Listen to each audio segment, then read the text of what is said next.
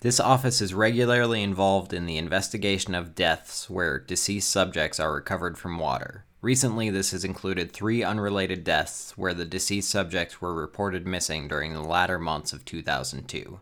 These subjects were finally recovered during the last two weeks, having remained in the water over the winter. Based on this information, I would not recommend further intensive investigation by the Sheriff's Office at this time. This office does understand the burden this places on the subject's family, and we do extend our condolences to them.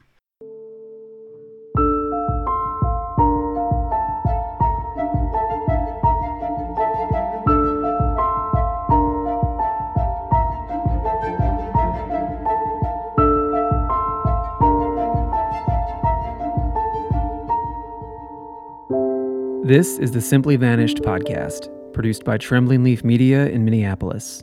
I'm your host, Josh Newville. Officially, this is episode number five of season one, which is focused on the November 2002 disappearance of 20 year old Joshua Cheney Guimond. My current plan is to produce three more numbered episodes about Josh's case, tentatively to be released on August 29th, September 12th, and November 14th. I will also host a bonus episode next week in which I will address a number of inquiries and comments from listeners. You may submit questions and thoughts via voicemail or the website. After the conclusion of season one, we will temporarily switch to an episodic format in which I will tell you about one unsolved disappearance per episode. We will continue to solicit tips for each case that we discuss. We'll share that information with law enforcement, and at some point, we'll switch back to a serial format with season two which of course will be another deep dive into one specific disappearance. Provided that we remain both helpful and successful, we will continue onward, alternating between serial and episodic format, covering unsolved disappearances throughout the United States and Canada. And as you've seen already, it's you, our listeners, that can make that happen. I continue to be blown away by your tips and your thoughtful engagement. Each week, we are receiving and processing more and more leads, and including additional reports of threatening interactions between strangers and young men that occurred in the area of Josh's disappearance before, during, and after November 2002. Let's talk about one example of each. We are currently digging into a reported incident from a year or two prior to Josh's disappearance, in which a man reportedly pulled a student into the bushes and held his head underwater. If you have further information about any such incident, we would very much like to hear from you. You can reach us via our tip line at 612 439 3646. Second, here's a report of another incident from mid November 2002 from a tipster I'm calling Jeff. The incident he described happened within two blocks of that that Jeremy described in episode number four. I bought a Snickers bar at the gas station, and as I left, I was walking out on the birch there, and uh, a car pulled up right next to me, and there was three guys in the car, and the driver said to me, um, how did he say? He said, you know, do you know where the White House is?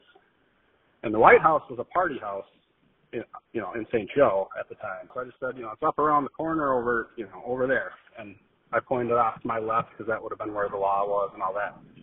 And uh, they get they opened the door then to the car and they said, well, you know, get in and and we'll out, we'll go. And I I don't know why, but I was just like creeped out because they opened the door and there was a guy in the driver's seat, a guy in the passenger seat, and a guy in the back seat. And I'm a big guy at like built and I play football and uh that guy in the back was probably bigger than me. And I I don't know why, but I was just creeped out because like he would not look at me, but he had his arm up around the back seat of the car, and you know they're they tell me to get in the car, and I just was creeped out, so I took off. I just took off running behind. I ran behind the car, and there's a dirt alleyway there. I ran down the dirt alleyway, and as I started running, they peeled out um, and took off, and I came out like a block a block or so down, and they actually pulled around to where I was coming out and I darted back behind some more houses, um, and I ended up. My friend was in town, and so I was on the phone with him as I was running, and he picked me up down some sales a little bit um, on that main strip there where the bars are, and yeah, that was basically what happened. Uh, when it happened, like I guess I have a little bit different recollection than like Jeremy was saying, where everybody was on edge. I mean, I I don't feel like the campus was super on edge. I mean, there was a lot of people out um, still at the bar and things. You know, the thing that got me, I guess, was you know I I hadn't listened to your podcast. Somebody told uh, my friend, the one who actually picked me up, texted me right when you had the first episode. He's like, "Oh, you should listen to this." And I hadn't gotten around to it, and we got to we got together because another friend was back in town this weekend, uh, and we were all standing there, and uh, my friend he was talking about the podcast. I was like, "Oh yeah, I got to listen to that," and then uh, my friend who I had actually told this, you know, I told him about this story, so I do have people who can corroborate that. Um, he's like, yeah, you had something happen to you like that. You were freaked out that night, and I, I was. I remember, you know, I remember just, I don't know why, but I took off because they just were not. I don't know, they just not seemed like they should be there. and they were, and then the description that Jeremy gave then um, from your podcast, like the door to the car was longer. I do know that. The car, I want to say, was like a brownish tannish color. I can't remember the interior color. I just remember the guy in there in the back seat looking straight ahead with his arm around the the seat. Um, they were wearing ball caps, and they, you know, I remember them having like facial hair. Um, and yeah, the door thing when he said the door of the cars were longer, that really got me. Um, and I, I, I want to say it was more like a hatchback wagon, you know, like a wagon type of car. Um, and I do remember the rack on top. So that was, yeah. And here's another incident as reported by a tipster I'm calling Mitchell from the fall of 2008. I remember it was a beautiful kind of, you know, crisp fall uh, evening around dusk, probably like around, you know, 7, 7.30 or so. I had driven to Cashwise in St. Cloud you know, where a lot of a lot of people that work at St. John's and students and stuff uh, go to shop.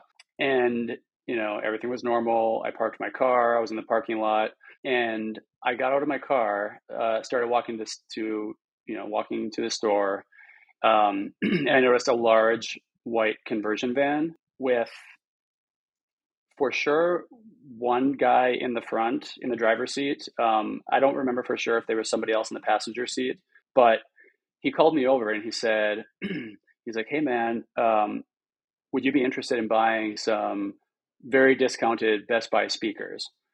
And so that that kind of struck me as being a little bit odd, you know, just coming out of nowhere. And so, you know, I, I sort of got a little bit closer to the van, and he's like, "Yeah, no, we're just trying to get rid of them. You know, we're getting getting rid of them dirt cheap.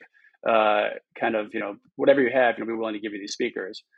and you know kind of being the polite minnesotan that i am i, I got a little bit closer and th- they had the back doors of the white van open and i should mention also all the uh, another thing that struck me i remember when i looked at the van was all the windows were um, tinted basically so you couldn't you couldn't see inside and so i got to the back of the van still i was a little bit weirded out and so i kind of kept a little bit of distance and when I when I looked inside, you know, I was probably about maybe you know five six feet away. I saw.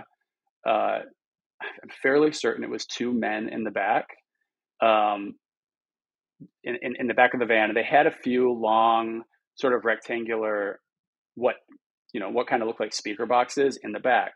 And they're like, yeah, yeah, hey, come here, just come take a look, come take a look at these speakers. And you know, I kind of, you know, awkwardly kind of laughed it off and said, "No, no, I'm good. You know, I'm, I don't really need new speakers." They're like, "No, we want to get rid of them. You know, they're they're they're they're they're really cheap. You know, just whatever you want to give us." And it's just like you know, you have those instances of life where things strike you as very unusual and very just kind of freaky and wrong. And so I kind of said, "No, I'm good," and I and I walked away.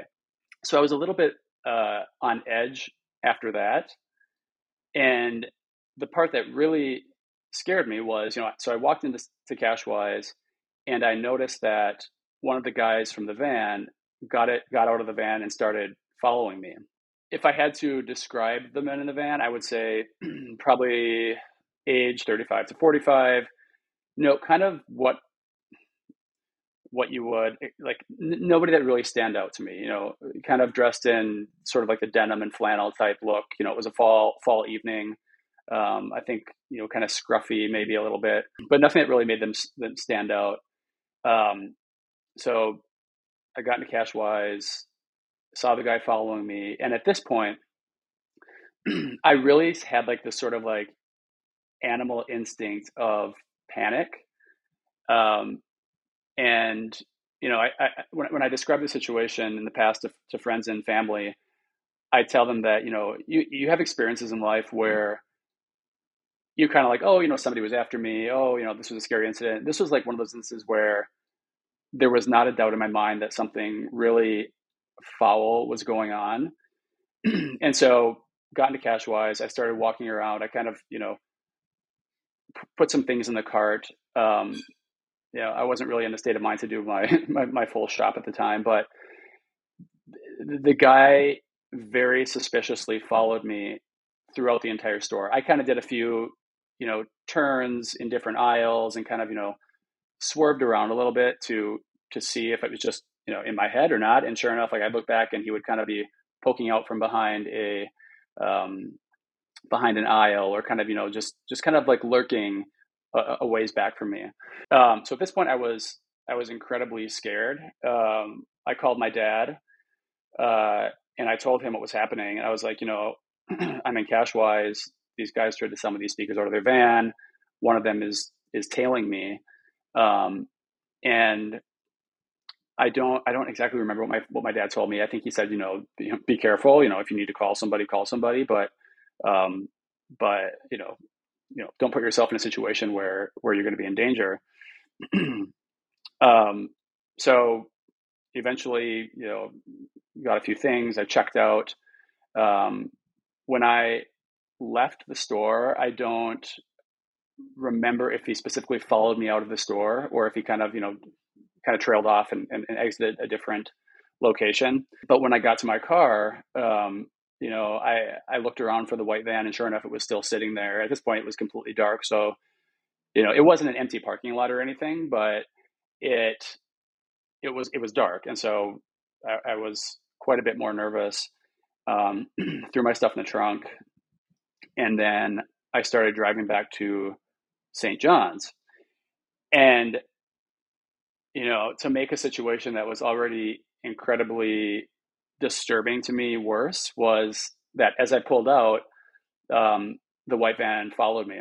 And at this point, you know, hair is standing up on my arms, you know, you kind of can feel it physically in your body, you know, kind of these, these sort of tingle and, you know, in my head, just this very out of body experience. Like, is, you know, is this, is this really happening to me?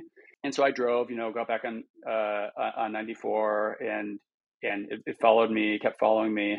You know, it's not it's not a long drive from St. Cloud back to St. John's. And at some point be, between you know times I left Cashwise and when I got off the exit to to go back to um, St. John's, they they trailed off at, at, some point. I don't exactly remember when, and that was sort of the end of it. You know, I I, I was still pretty shaken. I you know remember telling some of my friends when I got back about the about the um, experience, but but it was um, an incredibly distressing experience. And you know, being being I guess about six years after Josh's experience, I didn't necessarily make a direct connection to the to the two. You know, whether or not there is. Um, I, I think my friends and I sort of you know discussed it sort of in passing, but um, uh, but it, it, was one of those experiences where I'm like, you know, now reflecting back, um, I still get, you know, uh, really just kind of freaked out when I when I think about it, and you know, thank God that for whatever reason I was able to, you know, kind of get them off my trail, or you know, they left me, or for whatever reason uh, they didn't. Um, you know, I didn't I didn't go into the van to buy the speakers or whatever because who knows what would have happened, but so you think there were three, possibly a fourth, but you don't vividly remember anyone in the passenger seat, right? I don't vividly, but again, it was so long ago. I it, it there could have been two in the front for sure, one, and I'm about you know 99 percent sure in the back there were there were two because that the fact that there were two people in the back struck me as I guess more unusual is one person would have, you know in the, would have been in the back, which I guess would have been a little bit weird too. Were all the guys white? Uh, from what I, from what I can recall, yeah, they were all white. How about height and weight, roughly? The guys in the car, I and again, like it was fall, so from what I can recall, they were dressed in sort of you know bulkier type jackets and jeans and, and things like that. The guy that followed me into the store, I would say he's maybe like five eight, you know, pretty I guess relatively average, five eight, five nine. Um, maybe like one weight, maybe like, I don't know, 150, 160. Again, it was hard to tell with like, you know, the kind of the, the big, like bulkier clothes on. Um, I think brown hair, from what I, I can recall, I do, I think he had a hat on as well. Um, and I kind of remember him having sort of like a, like a, like a, like a short beard or kind of scruff, um, on his face. How tall are you? I'm 5'10. Did you call anyone when they followed you out of the lot? I've thought about that. I think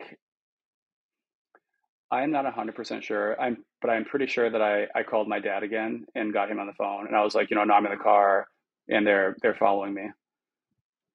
And I believe that I stayed on the phone with him until I got back to St. John's just because I was that um I was just that nervous. I was just that, you know, just kind of freaked out about the whole thing. Um there, there's you know, like I mentioned before, there's really no doubt in my mind that I had a narrow escape of something that could have been really dangerous and really, really bad.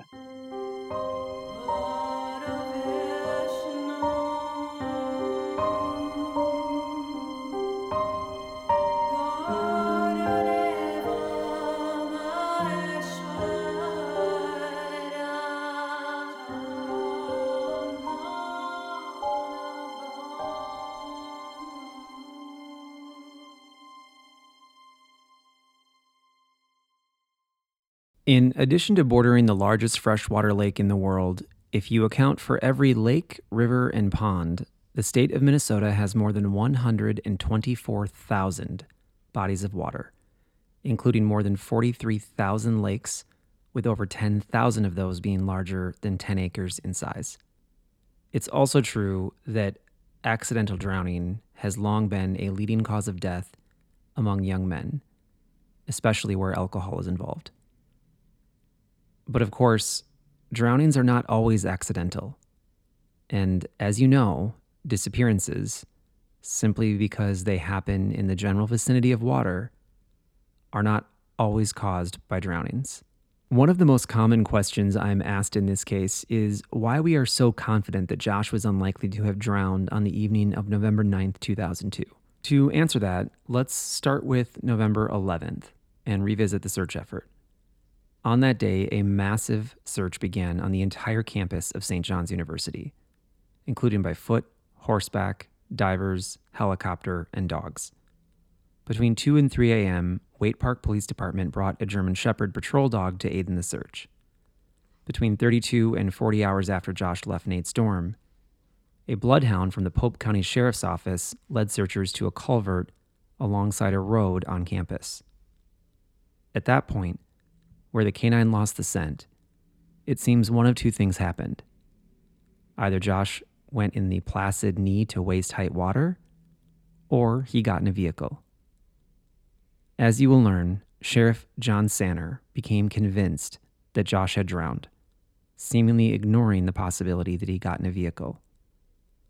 Although that itself is extremely frustrating, particularly in light of the additional evidence we have and we've been uncovering about random roadside attacks, I've also been concerned about this car versus water being a false dichotomy, particularly in light of the computer evidence suggesting the possibility that Josh made it back to his dorm room that night. So I spoke with a retired police officer and canine handler. I partially got involved in law enforcement uh, due to the Jacob Wetterling incident that happened in Minnesota. Um, I graduated high school in 1990 and uh, really decided that I wanted to go into law enforcement, try and uh, be involved in helping cases uh, similar to that or helping people in general.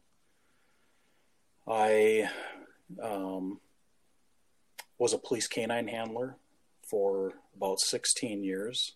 Um, I had two dogs, both of them were patrol dogs uh, that were both certified in tracking. I have also owned a company that assists in selling and raising police dogs, uh, specifically used for tracking. Uh, I've been involved in numerous uh, training throughout the uh, Midwest, uh, specifically a lot in the Minnesota area. I've been to seminars on tracking both in Canada and in different areas in the United States, including Texas, out on the East Coast. Um, I have trained with bloodhounds. I have seen them work, I have seen them operate.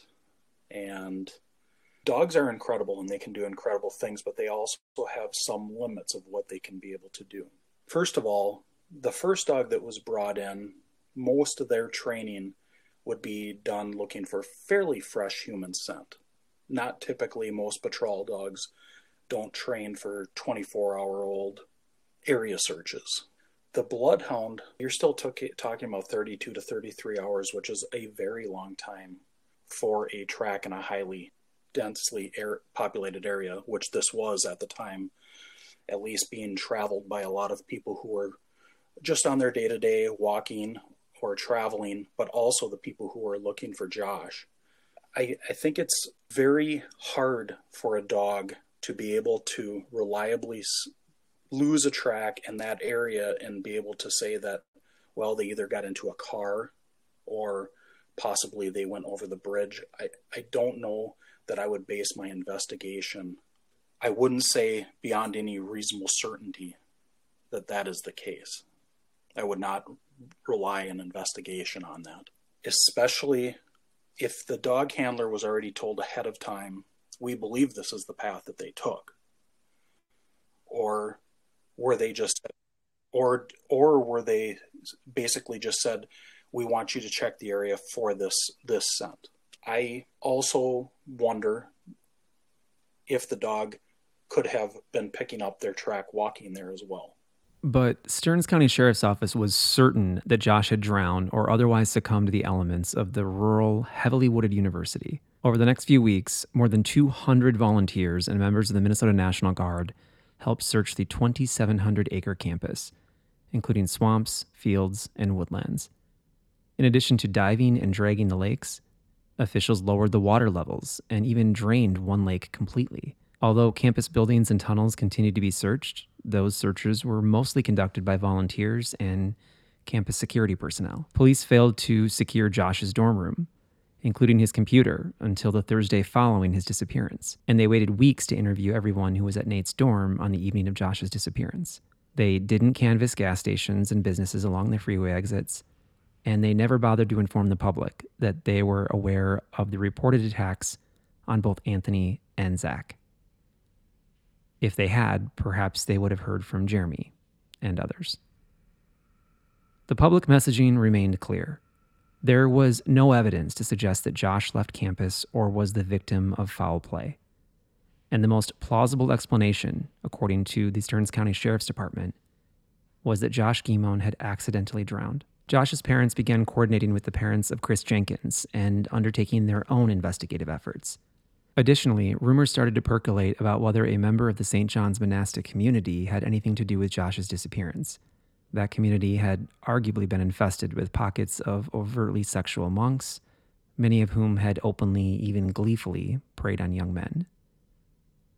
As 2002 came to a close, St. John's grew increasingly concerned about its public image.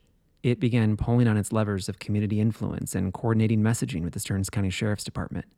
Meanwhile, a St. John's employee tried desperately to pass along a tip to investigators about a possible suspect who worked at the university. The tipster grew so frustrated with being ignored by detectives that they anonymously passed along the tip to Josh's family. Josh's dad then pleaded with County Attorney Janelle Kendall to ensure that investigators did more than just search for a body. He begged her to pursue other leads, including those on campus, and even if that meant subpoenaing members of the monastic community and the Abbey itself. Kendall, whose husband worked at St. John's, flatly refused. Nor did she have someone take over the case who didn't have such a perceived, if not actual, conflict of interest. In late February, Chris Jenkins' body was found in the Mississippi River near downtown Minneapolis. Initially, police incorrectly classified his death as an accidental drowning, only to later correct that and classify it as a homicide. Meanwhile, at the end of March 2003, the body of another college student surfaced. During the same two week period as Josh and Chris's disappearance, Michael Knoll had gone missing in nearby western Wisconsin. Knoll's death, which does appear to have been an accidental drowning, solidified Sheriff John Sanner's view that Josh had drowned. Josh's family was desperate to put that theory to rest in hopes that detectives would actually start investigating all of the potential explanations for Josh's disappearance. On April 1st, 2003, Brian Guimond went to the Stearns County Board of Commissioners and asked them to put pressure on Sanner to bring in the Colorado based Trident Foundation, who was widely seen as one of the best underwater body recovery teams in the world. They have never cleared a body of water in which a victim was later found. What better way to put the drowning theory to rest? That brings us to April 2nd, 2003. And I'll be honest, what I'm about to share with you makes my blood boil. And although I have been cautious not to get too sidetracked with all of the incompetence and even downright nastiness that has previously led this investigation astray, this one cannot be ignored. It's not yet entirely clear who pulled the levers to make this happen, but on the morning of April 2nd, 2003, a medical examiner from a different county faxed a memo to Stearns County. The sender's name was Dr. Michael Boyd McGee. And side note here Madeleine Baran and others have uncovered repeatedly terrible conduct by McGee. Feel free to Google him after this episode.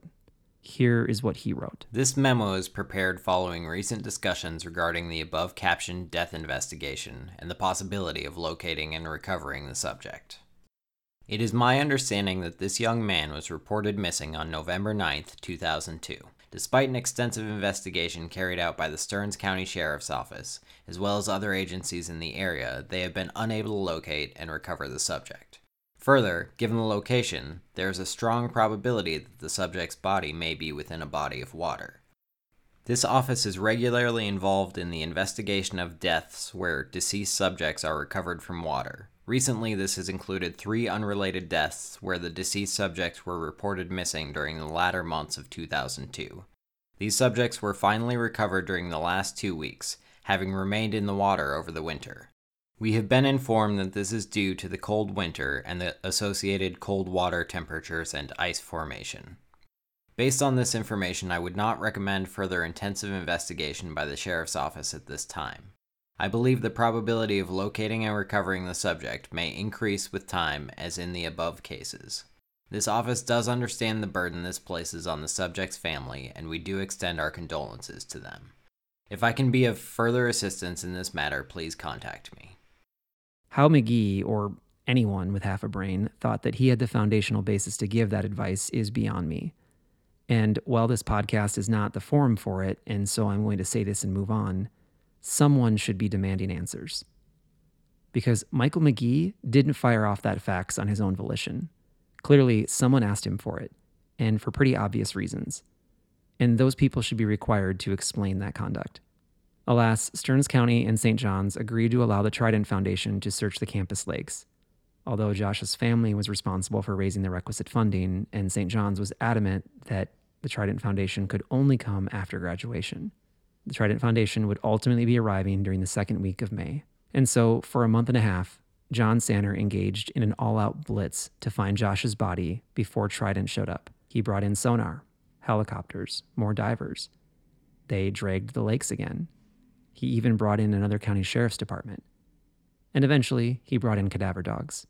For a while, the dogs obsessed over an area of Stumph Lake that ultimately proved fruitless, and a quick glance at Google Maps' satellite view explains the likely reason for that confusion.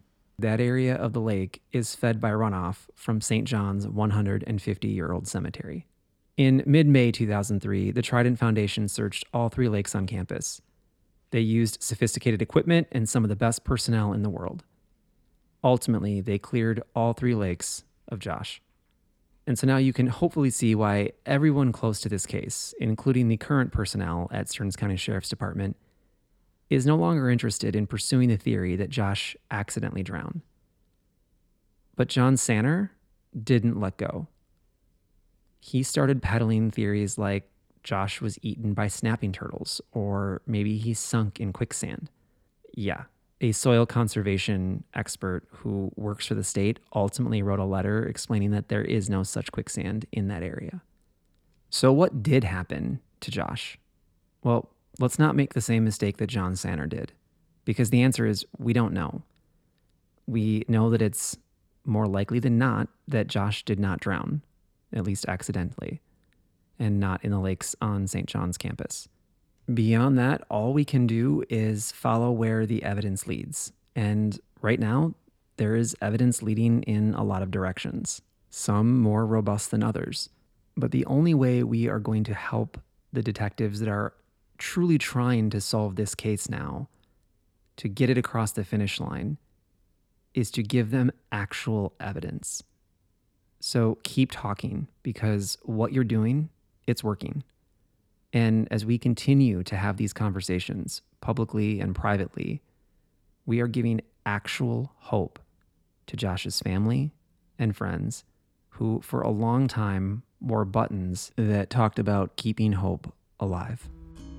I've been searching in the dark trusting every clue I